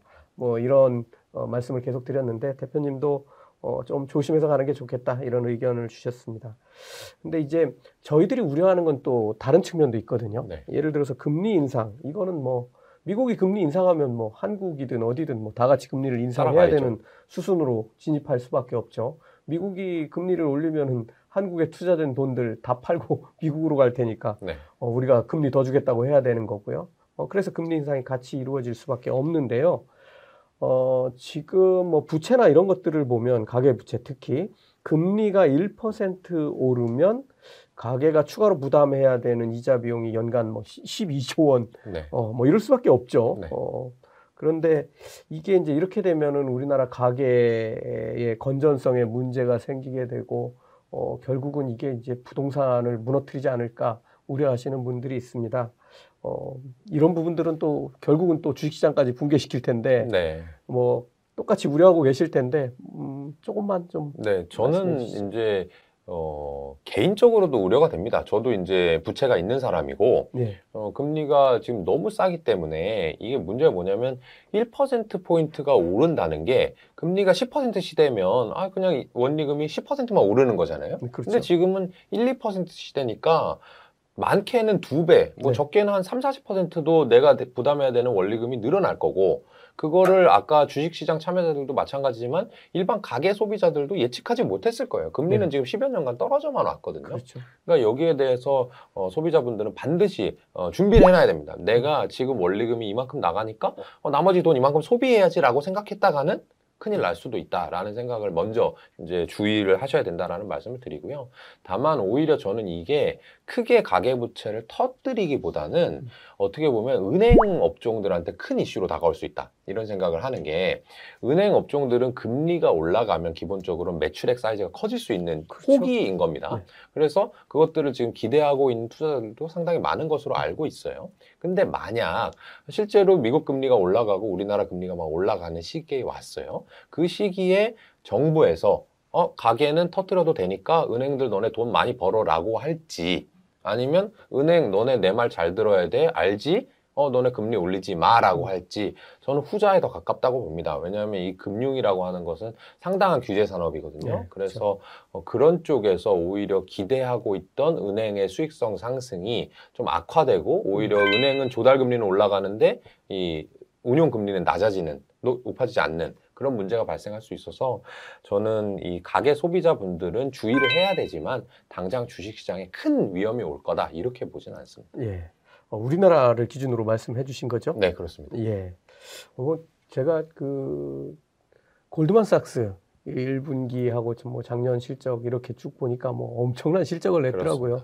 어, 그리고 이제 앞으로 이렇게 금리가 계속 상승하는 추세로 가면 미국에 있어서의 금융주들도 많이 수혜를 볼 것 같다라는 이제 그런 판단이 들고 네. 뭐또 실제로 그렇게 될 수밖에 없습니다. 어, 이게 이제 한국하고 조금 미국은 좀 다르니까 이런 부분들 감안해서 이해하셨으면 좋겠습니다. 어, 제가 미국 얘기 조금 했는데 미국으로 한번 가보겠습니다. 네. 어, 작년에 많이 오른 기술주들 지금 뭐 고전하고 있고, 네. 어, 지난 밤에도 보니까 기술주들 뭐 애플, 뭐 마이크로소프트 뭐 다 해가지고 전부 밀렸던데 어, 올해 하반기에는 좀 기술주들이 어떻게 될 거로 전망하세요? 어, 저는 기술주 중에서도 좀 차별화가 돼야 된다 이렇게 생각을 하고요. 차별화. 예, 작년에 많이 올랐던 기술주들은 좀 조심해야 된다. 네. 특히나 언택트의 수혜주들은 조심을 해야 된다. 그러니까 언택트와 관련돼 있으면서 주가가 많이 오른 것들이 있습니다. 작년에 뭐 최소 두 배 이상 오른 주식들 그런 주식들은 좀 조심을 해야 되고 오히려 근데 big tech라고 해서 네. 원래부터 큰 회사들이 있어요. 그렇죠. 뭐 FAANG이라든지 이런 회사들 그런 회사들 중에서는 어, untact의 수혜랑 상관없이 주가가 덜 오르는 회사들도 충분히 있거든요. 그런 회사들은 이런 tech 주식이라고 보기보다는 어떻게 보면 필수 소비재가 돼가는 주식들입니다. 그렇죠. 예. 그렇기 때문에 이게 뭐 금리가 오르든 코로나가 끝나든 꾸준히 수익을 창출할 수 있을 거라고 보기 때문에 저는 이 아주 거대한 회사들 이런 회사들은 어, 올해 하반기 정도 어느 정도 좀 금리라든지 이런 것들이 진정되고 투자 심리가 한번 방향을 잡게 되면 어, 다시 꾸준한 수익을 올려줄 것으로 믿고 있습니다. 예. 뭐 언택트 기업들 뭐 엄청나게 주가 올랐는데 사실은 이제 어, 미국 같은 경우는 코로나가 종식을 향해서 간다고 보면 뭐 상당 부분을 tact가 contact가 다 그렇습니다. 뺏어 먹는 거죠. 네. 뭐 그러니까 그 조심하라고 지금 말씀해 주셨고요. 네. 좀 섹터로 보면 어, 미국은 이제 뭐 저 같은 경우는 금융 뭐 괜찮을 것 같고 특히 뭐 소재 뭐 당연히 뭐 산업이 다시 부흥하면 필요하고 특히 뭐 산업재도 역시 좋아질 것 같고 뭐 저는 어, 그렇게 전망을 하고 있는데 혹시 뭐 미국에서 유망하게 보고 계시는 섹터가 있다면 좀 설명해 주시죠. 어, 저는 사실 어, 미국의 어떤 섹터로 플레이를 하지 않기 때문에 아, 네. 업종을 말씀드리긴 좀 그런데 일단 부사장님 말씀에 동의는 합니다. 왜냐하면 그게 경제가 발전하게 되고 어느 정도 돈이 그쪽으로 들어갈 거라고 생각하기 때문에 저는 뭐 우리나라에서도 마찬가지입니다만은 어, 이 contact 주식들 또는 이런 인플레이션 산업재 소재 이런 주식들에 전반적으로 관심을 가지고 있습니다. 예, 알겠습니다. 자, 그러면 이제 조금 시선을 돌려서 어, 주식시장에서 좀 빠져나와 가지고 어, 돈의 흐름에 관해서도 좀 한번 크게 한번 보겠습니다. 이게 사실은 대표님 뭐 어, 전문적인 영역이 아니실 수도 있는데 그래도 뭐 돈이 움직이기는 자산 시장이니까요. 지금 주식 시장에서 이제 뭐 작년 연말 뭐 연초 해가지고 빠져나온 돈들이 어, 원자재 어, 그리고 가상화폐로 들어가서 지금 엄청나게 많이 음. 어, 풀려져 있는 상황인데 네. 어, 이제 뭐 사실은 어, 계속 못 간다고 보면 이렇게 갈 곳 없는 돈들이 다음 행선지를 택하게 될 것 같은데 혹시 그런 거 판단해 보신 적 있으십니까? 어, 이게 진짜 참 어려운 건데요. 그걸 찾으면 저도 좋겠는데. 근데 예를 들면 이제 원자재나 가상화폐로 들어갈 것까지는 예상했을 수 있을 것 같아요. 그렇죠. 제가 예상했다는 건 아니고. 근데 그 이외에 자산이 별로 없어요. 지금 자산군이. 어, 말하자면 미술품도 지금 엄청나게 오르고 맞습니다. 있거든요. 예. 그럼 안 오른 자산군을 찾아야 되는데 그 안 오른 자산군이라는 게 거의 없어 보여요. 저희 지금. 집 집값이요. 그러니까 일부 근데 이제 뭐 집이라고 하는 것도 아파트로 그냥 전반적으로 보면 또 많이 올라 있잖아요. 그렇죠. 그래서 저는 안 오른 자산군을 찾으면 상당히 좋겠고, 근데 그게 어, 말하자면 저희가 주식을 찾는데도 지금 들어가 있어요. 음. 자산군이 꼭 뭐 원자재, 뭐 주식 이렇게 나누어 있지 않더라도 어떤 게 가격이 오를 것 같은 곳에 저희가 주목을 하고 있거든요. 네. 다시 주식 얘기로 가서 약간 좀 죄송스럽습니다만 예를 들면 그런 거예요. 어, 물건 가격이 많이 올랐습니다. 그리고 선박이 움직이는데 상당히 문제가 생기니까 해운 운임이 막 올랐어요. 그러면 선주들이 돈을 벌었겠죠. 그렇죠. 그러면 뭘 하겠습니까? 인센티브 받으면 뭐 차를 살 수도 있고 음. 그런 것처럼 선주들은 돈을 벌면 배를 주문할 겁니다. 네. 배를 주문을 많이 하게 되면 배값이 오르겠죠. 근데 지금 배값은 오르지 않은 상황이에요. 이런 것들 또는 코로나가 끝나고 나면 해외여행 상당히 많이 가고 싶어 하잖아요. 근데 해외여행 갈 때 비행기 티켓이 있어야 될 거 아닙니까? 예. 근데 비행기 티켓이 저희가 2년 동안 해외여행을 못 갔어요. 그럼 말, 말하자면 100만 원씩 쓰던 사람이었다. 음. 그러면 어, 내가 2년 못 갔으니까 이번에는 한 250 정도 써볼까라고 생각할 수도 있잖아요. 그럼 항공사에서 오케이 그러면 이번에는 할인 항공권 없어. 가격 높이 설정해보자. 이럴 수 있거든요. 이런 식으로 여러분 주위에서 뭔가 간단한 생각만으로 이 제품 서비스의 가격이 오를 것 같다라고 하는 것들은 아직은 남아 있어요. 음. 근데 제가 말하자면 선박을 살 수는 없잖아요. 그렇죠. 돈이 그렇게 많지는 않거든요. 또는 항공권을 다 사놓을 수는 없잖아요. 그런 것들을 이제 치환해서 투자할 수 있는 기회가 주식시장에서는 아직 남아있는 것 음. 같고, 뭐 특정 자산군으로는 사실 잘 모르겠습니다. 예. 댓글로 좀 알려주시면. 예. 어, 뭐 요약하자면 이런 말씀인 것 같습니다. 지금 이제 뭐 우리가 원자재 슈퍼 사이클이라고 하는데 사실 이게 원자재 슈퍼 사이클은 경기 다 침체돼 가지고 다 망해가고 있다가 어, 갑자기 경기가 좋아지면서 폭발할 때 가격이 한꺼번에 확 올라가 버리는 뭐 이런 상황이고 이게 보통 2, 3년씩 갑니다. 이제 이제 뭐 반년 정도 지금 그렇죠. 지나온 상황이어서 앞으로 뭐 2년이 될지 3년이 될지 모르겠지만 어쨌든 원자재 가격이 뭐 밑으로 풍덩 빠지거나 하는 일들은 없을 거고 실제로 어, 이렇게 만들어 놓는 이유는 수요 견인 물가라는 게 또 지금 말씀해 주셨다시피 어, 내가 그동안 아무것도 못 하고 있었는데 해외여행 한 번 갔다 오는 게 뭐 그리 대단한 일이야. 네. 그런데 모두가 다 그러고 있는 거죠. 그렇죠. 그러니까 수요는 엄청나게 많은데 비행기 티켓은 정해져 있고 네. 어, 이런 상황에서 생기는 물가 요인들이 어, 좀 발생하고 있고 어, 그렇기 때문에 또 어떻게 보면 주식시장에는 기회가 아직은 많이 남아 있다 이렇게 예, 말씀을 해주셨습니다. 어, 사람들이 궁금해하는 거는 사실 올해는 뭐 어, 지금 같은 상황들이 계속 전개될 거다 뭐 이렇게 예측하시는 분들이 많고 뭐 저희도 그렇게 봅니다. 그런데 2022년, 23년이 되면 정말 물가가 많이 오를까 음. 이거에 대한 우려들이 있고 그렇게 되면 혹시 미국이 급속하게 금리를 막 끌어올리면 음.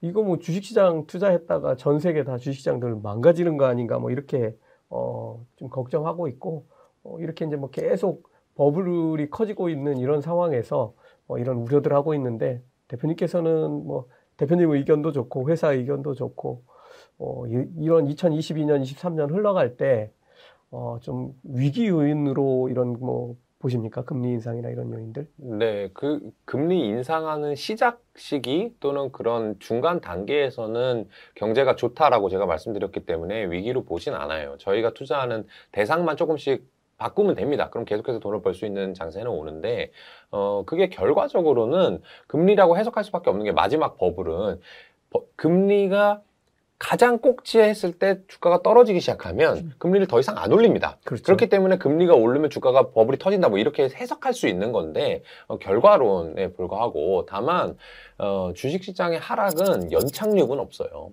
항상 버블로 갔다가 또 극단적으로 폭락했다가 그 다음에 다시 이렇게 쭉 서서히 가다가 항상 버블이 오는 거거든요.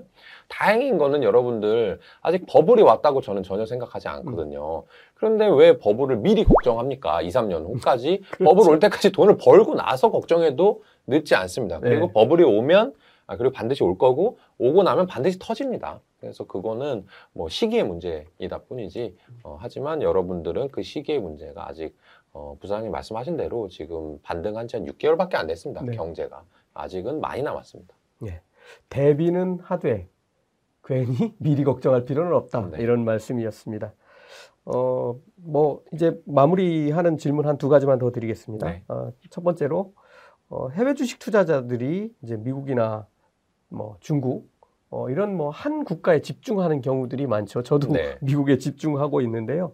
어, 대표님 성공하셨던 사례 하나만 좀 들어주시죠. 네, 저희는 이제 한 국가에 집중하진 않고요. 네. 어, 오히려 상당히 다양한 국가에 투자하는 편이에요. 지금 어, 한 8개 국가, 9개 국가에 현재 투자하고 있고 어, 지금까지 5, 6년 동안 투자한 국가를 하면 13, 4국가 정도 될 거예요. 네. 근데 이게 뭐 일부러 아 우리는 국가를 다변화해야지라고 한 건 아니고 음. 저희는 bottom-up이라고 해서 어, 기업의 본질 가치만 가지고 이 기업이 좋은 것 같으면 투자를 하는 그 방식이거든요. 그러니까 그 기업이 어, 선정하고 봤더니 이 국가에 속한 우연히 네. 우연히 그 국가에 상장되어 있더라라고 해서 투자를 이제 다양하게 하게 된 케이스고요. 근데 그거랑 관계없이 저희가 이제 5, 6년간 그렇게 해 보니까 글로벌 투자의 장점이 있어요, 장점. 이한 국가에 해외 주식 투자하게 되면은 예를 들면 그런 겁니다. 2018년에 미국 주, 아니, 중국 시장이 상당히 안 좋았어요. 네. 왜냐하면 미중 무역 분쟁이 맞아요. 상당히 격화됐었거든요. 그 다음에 그 격화됐을 때 좋았던 게 베트남. 제2의 중국으로 약간 각광을 받았다가 2019년에 또 박살이 났습니다. 음. 가장 안 좋은 게 베트남이었어요. 근데 우리가 잘 모르는 나라의 한 국가에 거기다 몰빵할 바에는 음. 사실은 다양한 국가에 투자해 놓으면 예를 들어서 그런 겁니다. 어, 사드 배치가 됐을 때 우리나라에 상당히 힘들었거든요. 네. 근데 국내 투자자가 할 수 있는 일은 그냥 주식 파는 것밖에 없었어요. 그렇죠. 근데 저희 같은 경우는 어 중국 사람이 우리나라 여행을 많이 왔었는데 사드 배치되니까 안 오네? 그러면 이게 우리나라를 안 오는 걸까? 아니면 해외여행을 안 가는 걸까? 그냥 우리나라 안 오는 거에 불과할 거라고 생각했어요. 음. 그래서 그럼 어디 가지? 우리나라에 왜 왔지? 아 가까워서 온 거야. 그럼 우리나라 말고 가까운데 어디 있지? 일본이랑 태국이 제일 가깝더라고요. 그렇죠. 그래서 일본으로 갈 사람 일본 면세점 라옥스라는 기업에 투자를 했고 네. 태국으로 갈 사람 태국 공항인 바프스라는 회사에 투자를 했고 네. 그럼 우리나라 지금 제주도에 가는 것처럼 국내 여행할 사람 스프링 에어라인스라고 춘추항공이라는 중국 저가항공사가 있습니다. 네. 이런 데를 투자를 했더니 계속해서 돈을 벌수 음. 있었다라는 거죠. 어떤 시기와 상관없이. 예. 어, 저도 그 우리나라는 그 중국 관광객 발길 다 끊어졌을 때 일본은 아주 호황이었던 그런 뉴스들 그렇습니다. 기억이 납니다. 어, 마지막으로 제가 가장 질문 많이 받는 거고 네. 아 대답하기 곤란한데 뭐 항상 물어봐서 저도 한번 아, 네. 폭수는 아닙니다. 폭탄 돌리기 아니고요. 어, 암호화폐 얘기 네. 예, 한번 해보겠습니다. 지금 뭐 암호화폐는 이제 단기간에 너무 급등해가지고 지금 사실은 뭐 투자를 권유할 수 없는 네. 어, 지경에 와 있는데 어, 암호화폐 어떻게 보시는지요? 어, 이 질문을 저한테도 상당히 많이 합니다. 근데 제가 저도 똑같이 말씀을 드릴 수밖에 없어요. 어, 암호화폐에 투자를 하냐 마냐는 첫 번째 이 회사 아, 이 화폐가 정말 공식적인 화폐로 인정받느냐 아니냐가 제일 중요합니다.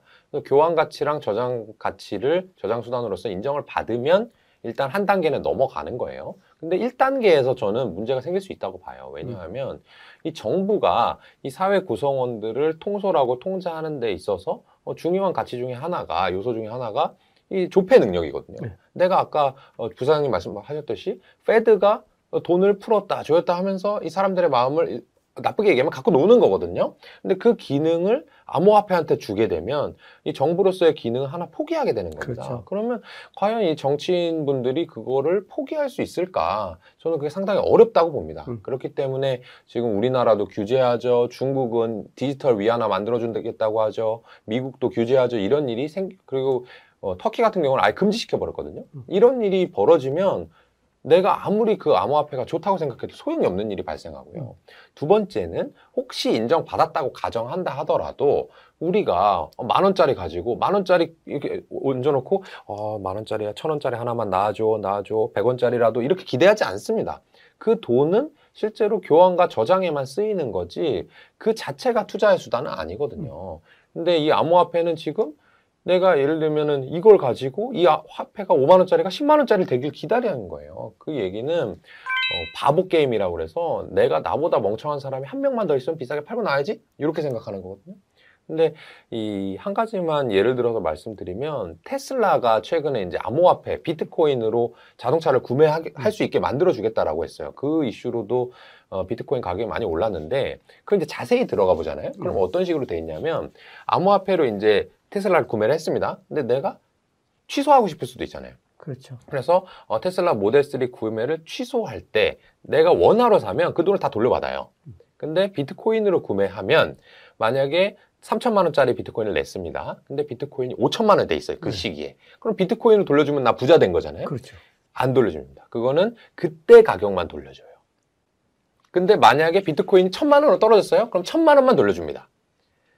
이런 식으로 그건 테슬라는 상, 그러니까 일론 머스크는 상당히 잘 이해를 하고 있는 거죠. 이거는 그렇죠. 화폐니까 나는 손해 보지 않을 거야. 내가 지금 이거 3천만 원짜리 어 충분히 난 돈을 받아야 되겠어라고 하는 건데 여러분들께서는 그거를 어, 가치가 오를 거야 내릴 거야 이렇게 생- 상상을 하시면서 투자를 하는데 저는 뭐 제가 그래서 부동산 투자를 싫어하는 이유도 그거예요. 이게 임대 수익만으로 뭔가 가치를 평가할 수 있을 정도의 가격이면 어, 충분히 투자하겠어. 근데 지금은 그걸로는 1, 2%밖에 안 나오니까 맞습니다. 답이 없고 네. 가격 상승만 기대를 해야 되는 거거든요. 근데 저는 어, 주식 투자를 하는 입장에서는 사실 이렇게 현금 흐름을 발생시키지 않는 자산에 대해서는 좀 투자를 자제해 주시면 어떨까 싶습니다. 아, 예.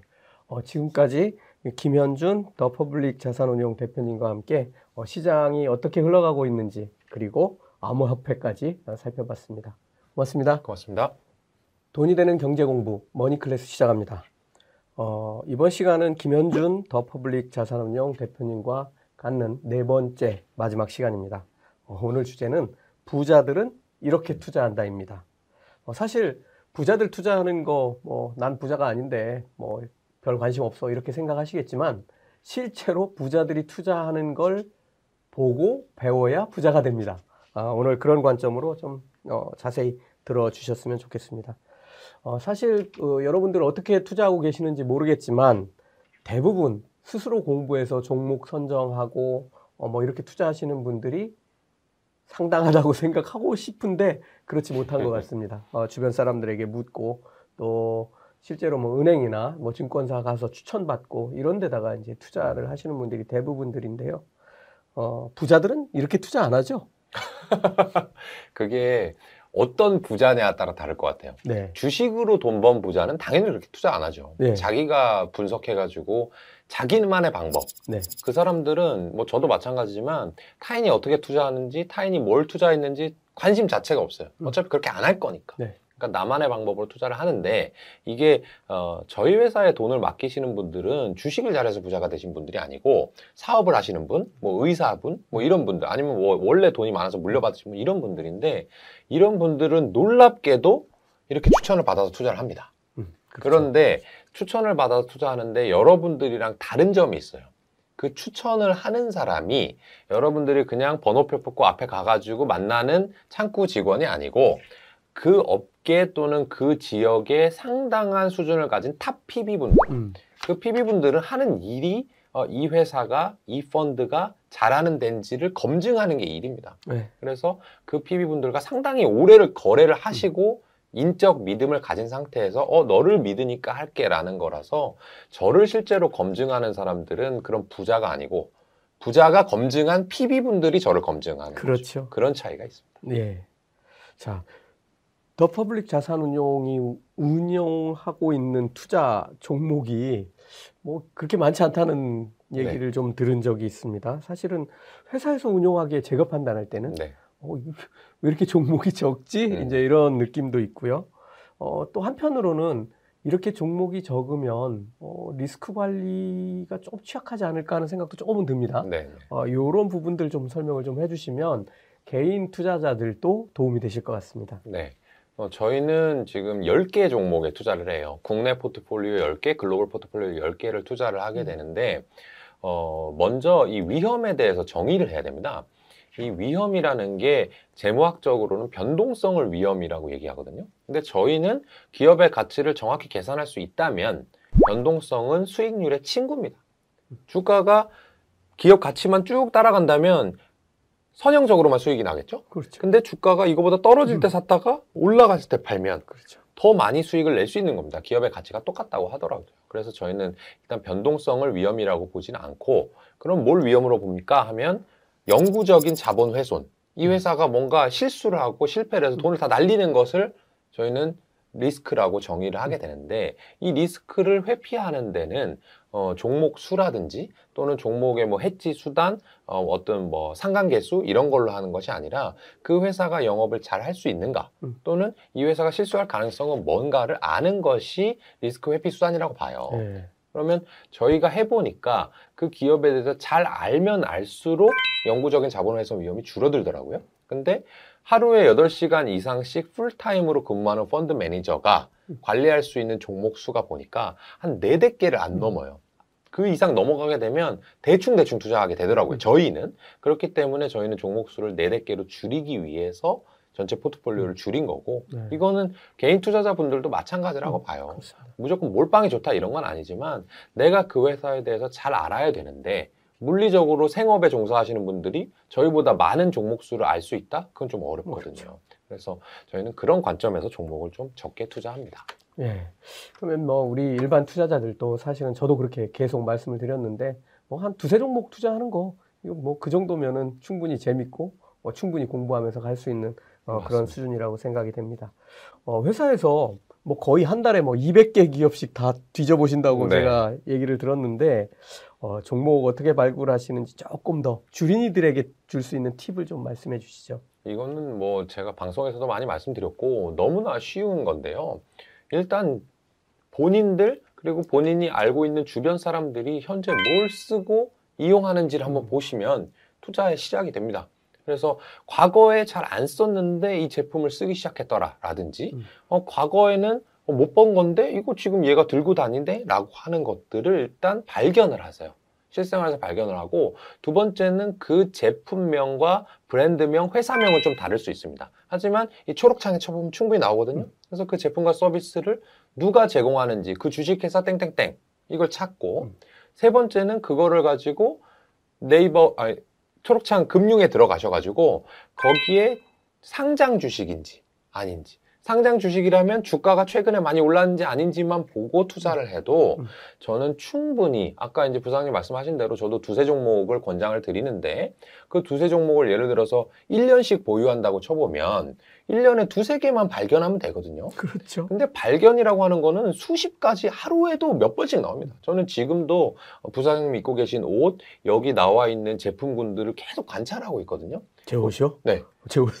그러니까 어떤 옷을 입으시는지, 네. 여기는 어떤 조명과 카메라를 쓰는지 이런 거를 매우 관찰을 많이 해요. 네. 그러다 보면 어, 하루에 몇 개씩 나오고요. 그 중에서 상장사인 거, 상장사가 아닌 거, 상장사인데 주가가 안 오른 거 이런 것들을 확인하다 보면 1년에 두세 개 정도 투자 아이디어 찾는 것은 정말 쉬운 일입니다.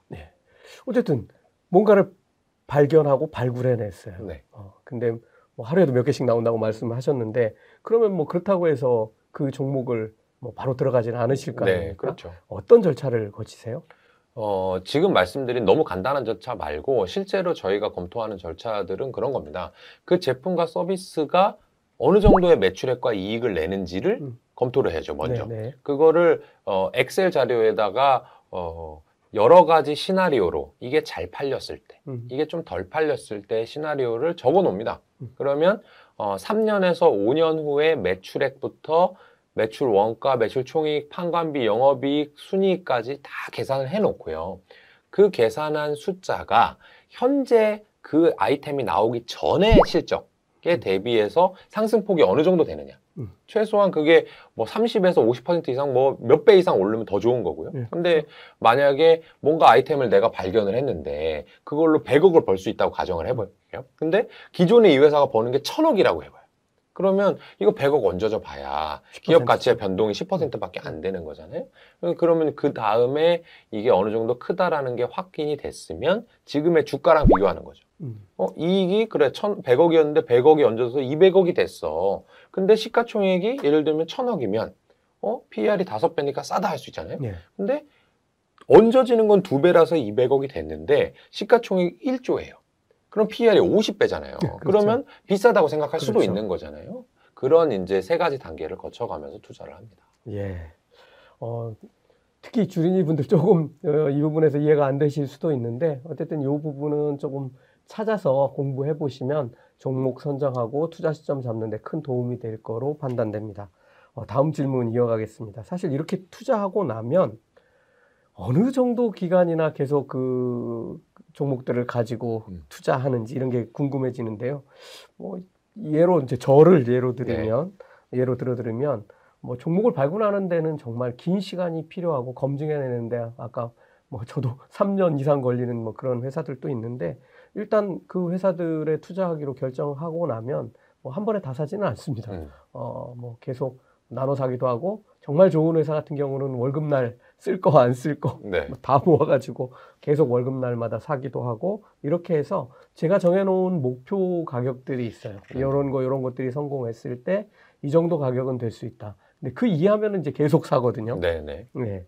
근데 대표님 회사는 그렇게 하면 안 될 것 같고 어떻게 하시는지 좀 설명을 좀 해주시죠. 어, 그게 이제 거의 똑같고요. 지금 음, 부사장님께서는 아? 월, 원래 이제 커리어도 그런 전문적인 커리어를 하고 계시고 지금 인터뷰하면서 들어보니까 이제 투자 쪽으로도 상당한 전문가이신 것 같은데 기본적으로는 당연히 그 가치보다 낮으면 사는 게 맞습니다. 근데 그걸 조금 당연히 알 거라고 생각하지만 아실 거라고 생각하지만 디테일하게 말씀드리면 그게 기간 기대 수익률보다 높을 때 음.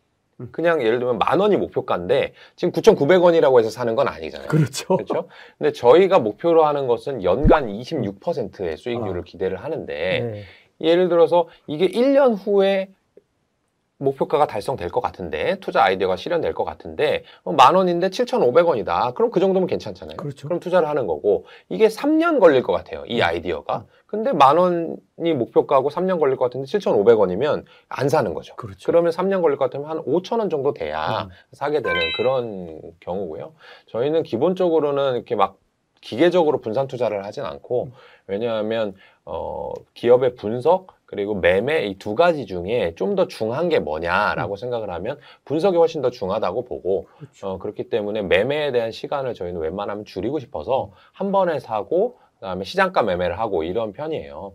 또 돈도 그렇게 들어오잖아요. 네, 네, 그렇죠. 그리고 돈도 한꺼번에 들어오기도 하고요. 네. 그리고 저희는 이제 보유 기간적인 측면에서 말씀을 드리면 어, 3년 이상을 목표로 해요. 어, 목표로 하는데 이 주식시장의 속성 중에 재밌는 게 뭐냐면 변동성도 저희는 상당히 재밌다고 말씀드렸잖아요. 네. 근데 또 하나의 재미는 이 주식시장이 미래의 일을 현재로 땡겨오는 걸 상당히 좋아합니다. 음, 그래서 그렇죠. 테슬라의 자동차가 지금 그렇게 많이 팔리진 않는데 주가가 많이 오르는 이유는 향후에 많이 팔릴 수도 있는 것을 현재 가치로 가져오기 때문이거든요. 많은 사람들이 그렇죠. 예. 그렇기 때문에 저희 같은 경우는 3년을 예상을 하지만 이 3년을 예상한 것을 시장이 알아채기 시작하면 주가가 금방 오릅니다. 그렇죠. 그래서 보통은 한 1년 정도 보유를 하면 어, 단기적인 투자는 성공하는 경우가 많고요. 음. 근데 어, 1년을 보유했는데 두 배가 올랐어요. 근데 우리가 생각하는 미래를 좀 더 멀리 그리면 좀 더 가지고 있을 수 있는 거죠. 그래서 그렇죠. 지금까지 가장 오래 갖고 있는 기업은 어, 많이 알려진 더존 비즈온이라는 기업인데 그 회사는 지금 7년째 투자하고 있고요. 그 회계 프로, 프로그램 네, 맞습니다. 예, 그게 지금 15배 올랐거든요. 예. 네. 15배 올랐는데 여전히 투자를 하고 있을 음. 정도로 그 기업은 우리가 예상했지만 어 예상한 것보다 더 잘해. 또 예상을 이렇게 해봤는데 또 잘해. 그렇게 되면 좀 더 장기 투자가 되기도 하고 그렇습니다. 더좀 저희도 그 회사 회계 프로그램 쓰고 있는데 그렇죠. 아, 저희도 열심히 돈 매달 낼 수밖에 없습니다. 낼 수밖에 없습니다. 아유. 자, 다음 질문 드리겠습니다. 최근에 뭐 이렇게 뭐 수익이 났든 아니면 어 이거는 조금 문제가 생겼네 해서 교체한 포트폴리오 있으면 어 이렇게 교체하는구나. 아 이럴 때 교체하는구나. 뭐 이런 의미로 음. 하나 설명 하나 해 주시죠. 어, 최근에 주식을 판 게 많이는 없는데 어, 작년에 투자해서 판 기업 어 1부인가 2부에도 말씀드렸지만 카니발 코퍼레이션을 음, 판 네. 얘기를 한번 해드릴게요. 네네네. 그 주식을 산 것은 그게 40불, 50불에서 8불까지 떨어졌기 때문에 어, 우리는 코로나19가 끝나면 반드시 사람들이 크루즈 여행을 하고 싶어 할 거야. 음. 근데 크루즈 여행을 제공하는 회사는 전 세계에 몇 개 없으니까 이 회사가 괜찮을 거야. 그러면 살아남을 수 있을까? 재무 구조 분석을 해봤더니 몇 년이 지나도 살아남을 수 있을 만한 재무 구조를 갖고 있더라고요. 그래서 투자를 했습니다. 네. 근데 우리가 그 주식을 언제 팔았냐? 이게 상당히 재밌는 요소가 될 수 있는데 코로나19의 큰 전환점이 언제라고 생각하세요? 작년에 한번 이 이슈가 나온 게 있어요. 전환점은 뭐 치료제하고 백신인데 네. 뭐 그냥 백신이 더 쓰이죠. 그렇죠. 네. 어, 백신이 최초로 어, 임상 결과를 발표한 게 예. 작년 가을입니다. 맞습니다. 네. 그때 이제 어, 화이자부터 발표를 하기 시작했는데 화이자, 모더나하고 모더나, 뭐 거의 그거 일주일 나왔죠. 상관으로 발표를 했어요. 그래서 임상 3상 전에 임상 2상 결과가 상당히 좋다. 음. 뭐95% 어, 회복을 하더라. 안 걸리더라. 음. 이 얘기를 발표한 게 작년입니다. 네. 그 발표 한 날 저희는 그 주식을 다 팔았어요. 아, 예. 이게 아까 주식시장은 미래를 땡겨온다라고 했잖아요.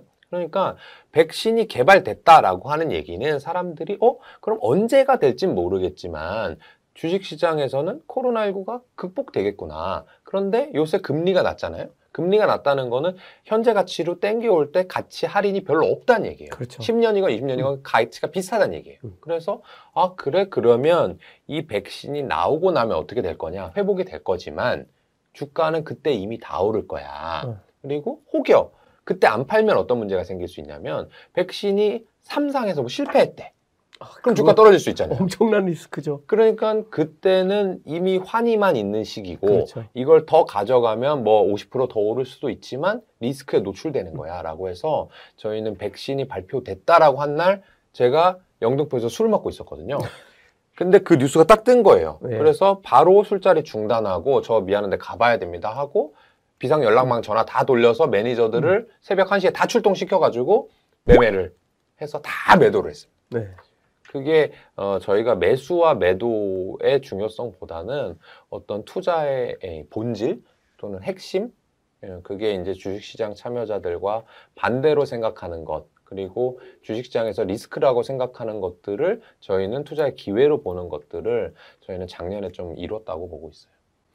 어, 궁금해 하실 것 같은데 대략 한 25불 정도는 됐을 것 같은데. 아 맞습니다. 저희가 그렇죠? 뭐 8불에 사서 네. 24불 정도에 팔았어요. 예. 어, 투자 이렇게 하는 겁니다. 자, 부자들 뭐 돈 맡기시는 분들 네. 어, 많이 경험하셨을 텐데요. 부자들은 뭐 주식 이외에도 부동산이나 금 같은 그런 곳에도 이제 많이 투자를 하잖아요. 그렇죠. 어, 이렇게 그 투자하는 부자들 이렇게 들여다보실 때 이분들 가지고 있는 공통점이라고 할까요? 뭐 그런 것들이 있으면 좀 소개 좀 해주시죠. 어, 일단 이분들이 어, 호화 사치를 안 합니다. 음, 어, 지하철 타고 다니시는 분 상당히 많고요. 그다음에 옷차림새 이런 거에서 어, 정말 명품이네, 막 보, 보아, 보석을 많이 했네 이런 분들은 거의 볼 수가 없고요. 제 옷 보지 마세요. 그렇고 그분들이 이제 의사 결정하는 것들은 상당히 젠틀하면서도 네, 어, 무자르듯이 딱 깔끔해요. 그렇죠. 좋을 때든 나쁠 때든. 음. 어, 저희가 아주 부자분들도 만나고 조금 덜 부자인 분들도 만나는데 조금 덜 부자인 분들은 뭐냐면 이 돈이 너무 소중하고 너무 많이 불려야 된다는 생각 때문에 어, 말씀도 상당히 이 날이 서 계시고 음. 그리고 어, 어떻게 뭔가 안 된다고 했을 때는 질질 끄는 그런 모습도 보이지만 큰 부자분들은 앞에서는 하호 하다가 아닌 것 같으면 그냥 연락 없이 딱 그냥 해지 음. 통보만 딱 날립니다. 음. 그런 부분이 다르고요. 또 하나는 아까 전부에서도 말씀을 드렸었는데 이분들은 어, 제가 이해하기는 어려운 저는 이제 막 약간 논리적이고 음. 계산적이고 이런 일을 하는 사람인데 부자분들은 약간 육감에 의존한다고 해야 될까? 있죠. 네, 촉이 어. 있어요. 네. 그래서 저한테 또 이상한 걸 물어봅니다. 뭐 예를 들면 결혼한 사람이 아니면 나는 돈을 안 맡겨라든지 아니면 나는 이 PB는 제가 볼 때는 전문성이 그렇게 있진 않은데 음. 이 사람이 말하는 것만 다 듣는다든지 그런 것도 공통점이 있고요. 또 네. 하나는 어릴 때부터 이 자제분들 교육을 몸음소 시켜줘요. 음, 그래서 그렇죠. 저 만날 때 애기들 항상 데려옵니다. 음. 초등학생, 중학생, 고등학생, 대학생까지 와서 그걸 당연하게 익히고 거기서부터 이제 안면을 트고 음. 어, 그런 행동을 하는 것이 몇 가지 공통점인 것 같아요. 예. 어, 제가 뭐 대표님 자료 좀 찾다, 찾아보다 보니까 네. 저는 이해를 할 수 있는데 음. 어, 뭐 물타기가 아니라 불타기를 하라 네. 이런 표현이 있던데 요거 좀 설명 좀 해주시죠. 네. 어, 물타기를 하게 되면 실패하는 이유가 뭐냐 하면, 어, 개인 투자자분들은 물타기를 이제 말로만 공부를 하다, 글로만 공부를 하다 보니까 주가가 10% 빠지면 또 사고, 20% 빠지면 또 사고, 결국에는 한 30% 빠지면 몰빵이 돼 있어요. 그러니까 좋아요. 너무 힘든 거예요. 네. 근데 그게 30% 빠질지 50% 빠질지 모르잖아요. 그렇죠. 근데 그게 30% 빠져서 몰빵이 된 상태에서 마이너스 50이 됐다. 그럼 거기 바닥에서 비비게 되어 있어요. 왜냐하면 심리적으로 이 부담이 되거든요. 그래서 제가 추천하는 방식은 두 가지인데 꼭 물타기를 해야 되겠다라고 하면 기계적으로 최소 6개월 이상 금액 단위로 나누어서 내가 이 주식을 난 천만 원 살 거야. 그럼 6개월 동안 200만 원씩만 사는 거야. 한 달에. 그렇죠. 오르든 떨어지든. 그렇게 되면 평균적인 단가가 내려가는 효과를 누리면서도 내 마음이 좀 여유로워지니까 장기 투자를 할 수 있게 되고 그건 결국 투자 성공으로 이어지는 거거든요. 근데 아, 아까 질문에 처음으로 돌아가면 불타기라고 하는 것은 예를 들어서 주가가 이렇게 떨어졌다 이렇게 오른다고 해볼게요. 그럼 여기서 요만큼 물타기를 하나 바닥부터 요만큼 불타기를 하나 결과적으로 매입 단가는 같습니다. 똑같죠. 같죠? 근데 주가가 오르는 측면에서 사다 보니까 마음이 편하죠? 음. 또 하나는 때- 떨어지고 나서 올라가는 기간 동안이 이만큼이라면 저점부터는 이만큼이니까 기간이 금방 오르죠. 짧으니까 기간 수익률이 더 높아지겠죠. 네. 근데 이거는 이제 말로는 이렇게 쉬워요. 결국에는 저점하고 올라가는 국면을 어떻게 맞추냐 이거잖아요. 근데 그거는 차트나 어, 이런 그래프 이런 걸로 보는 게 아니고요. 그 기업이 떨어지는 이유를 알아야 됩니다. 이유를 모르는 채로 물타기를 하다 보면 아까 크게 떠안고 죽는다 이런 말씀 드린 것처럼 떨어지는 이유를 알면 그걸 기다릴 수 있는 거고요. 그 이유가 해소되었다라고 하면 그때부터 사는 거죠. 아, 예. 뭐 중요한 말씀 해주셨는데 어, 잘 기억해 두셔서 어, 그렇게 한번 적용해 보시기 바랍니다. 어, 저도 사실은 이제 조금 먼 미래를 보기 위해서 이제 제일 공부를 많이 하는데요. 어, 뭐 메가 트렌드를 읽어내기 위한 거고 뭐 할 수 있다면 메가 트렌드가 오기 전에 미리 투자하기 위해서 어, 그렇게 합니다. 어, 저는 최근에는 어, 비즈니스 리코디드라는 책을 지금 보고 있는데요. 어, 뭐 여러분들 뭐 들어보신 분들이 있, 있으실 텐데 어, 게임 체인저라는 책 내셨고 어, 피터 피스크라는 어, 저 아이 경영대학원 교수님이신 것 같아요. 어, 유명한 컨설턴트고 어, 그 책 내용에 보면은 이제 미래를 바꿀 기업들 얘기들이 이제 엄청나게 많이 나옵니다. 너무너무 재밌고 그래서 지금 열심히 보고 있고 어, 아마 이제 뭐 한국에도 그 책이 번역돼서 출간될 텐데 어, 이 사실은 제가 하는 이런 일들은 좀 큰 흐름을 미리 캐치하는 거거든요. 네. 음, 이런 안목 키우는 방법, 뭐 저는 이렇게 합니다. 음. 설명드렸는데, 어, 뭐 좋은 방법 없을까요? 저도 그 안목을 좀 키우면 좋겠는데요. 네. 어, 저도 뭐 책은 많이 읽는데 거기에서 막 식견을 할 만, 이렇게 찾아낼 만큼 능력이 부족한 것 같아요. 근데 제가 여러분들한테 어, 좀 희망 섞인 말씀을 해드리자면 제가 예를 들어서 여기서 책을 1년에 100권 읽으십시오. 이러면 사실 좀 어려우실 거잖아요. 그렇죠. 근데 희망 섞인 얘기를 해드리자면 주식 시장에서는 의외로요. 이 메가 트렌드라고 하는 것을 늦게 반영합니다. 그게 딱 생각났을 때, 어, 지금 안 사면 안 돼. 이렇진 않거든요. 그렇죠. 그 메가 트렌드는 상당히 오래 가고요. 음. 3년에서 5년 가는 걸 메가 트렌드라고 한다고 생각하면 내가 1, 2년 후에 발견했다고 하더라도 음. 투자하는데 전혀 지장이 없어요. 예를 음. 들면은 고령화가 한 10년 전부터 시작됐을 거 아닙니까? 모바일과 스마트폰 나온 지가 벌써 한 음. 15년 됐고요. 그렇죠. 1인 가구 이런 것도 상당히 오랜 시간이 지났으니까 거기에서 주식시장 참여자들이 어 이게 이 관련주였어? 라고 아직 생각을 못하는 주식들을 발견하는 것이 더 중요하고요. 또 하나는 어, 좀 다양한 경험을 해보고 다양한 계층의 사람들을 만나보는 걸 전 추천을 드려요. 예를 들면 어, 이런 겁니다. 제가 예전에 어, 우리나라에 간편 결제가 처음 들어왔을 때가 한 근 10년 전입니다. 그래서 이런 걸 보고 인터넷 은행 이런 거 보고 나니까 아, 이거 불편한 거예요. 어, 나는 신용카드 빼는데 0.5초, 내는데 0.5초면 그냥 끝나는데 이건 핸드폰 켜가지고 뭐 앱 이렇게 누르고 보여주고 불편하잖아요. 그래서 아 이거 아무도 안 쓰겠다. 라고 생각을 하던 차에 그 당시에 저희 대학생 인턴이 뭐라고 했냐면 어, 대표님, 저희는 신용카드가 없어요. 저희는 스마트폰이 더 편해요. 어, 그래? 그러면은 니네 결제할 때 어떻게 하는데? 저희는 그냥 토스 쓰는데요? 이렇게 얘기를 해버리는 거예요. 아예 세대 차이가 다른 겁니다. 맞아요. 예. 근데 그때라도 제가 그 주식, 그 관련 주식을 샀다면 충분히 수익을 낼 만한 시기였어요. 네. 그러니까 다만 제가 만약에 그런 대학생 친구들을 만나지 않았더라면 아, 최근에야 알았겠죠. 아, 이게 진짜 사실은 편한 거였고 젊은 음. 친구들은 쓰는구나. 그러니까 제가 만나지 않는 저는 예를 들면 금융권의 30대 뭐 이런 사람이라 남자라면 뭐 20대, 10대의 여자를 만날 수도 있고요. 또는 부모님 세대를 만날 수도 있고요. 또는 다른 일을 하는 사람들을 만나볼 수도 있거든요. 그런 식으로 다양한 경험을 하다 보면 그분들은 주식시장 참여자가 아니기 때문에 주식시장에는 아직 영향을 주지 않지만 뭔가 큰 변화가 이 수면 아래서 있는 것들을 캐치하는 일들이 어, 왕왕 있습니다. 예.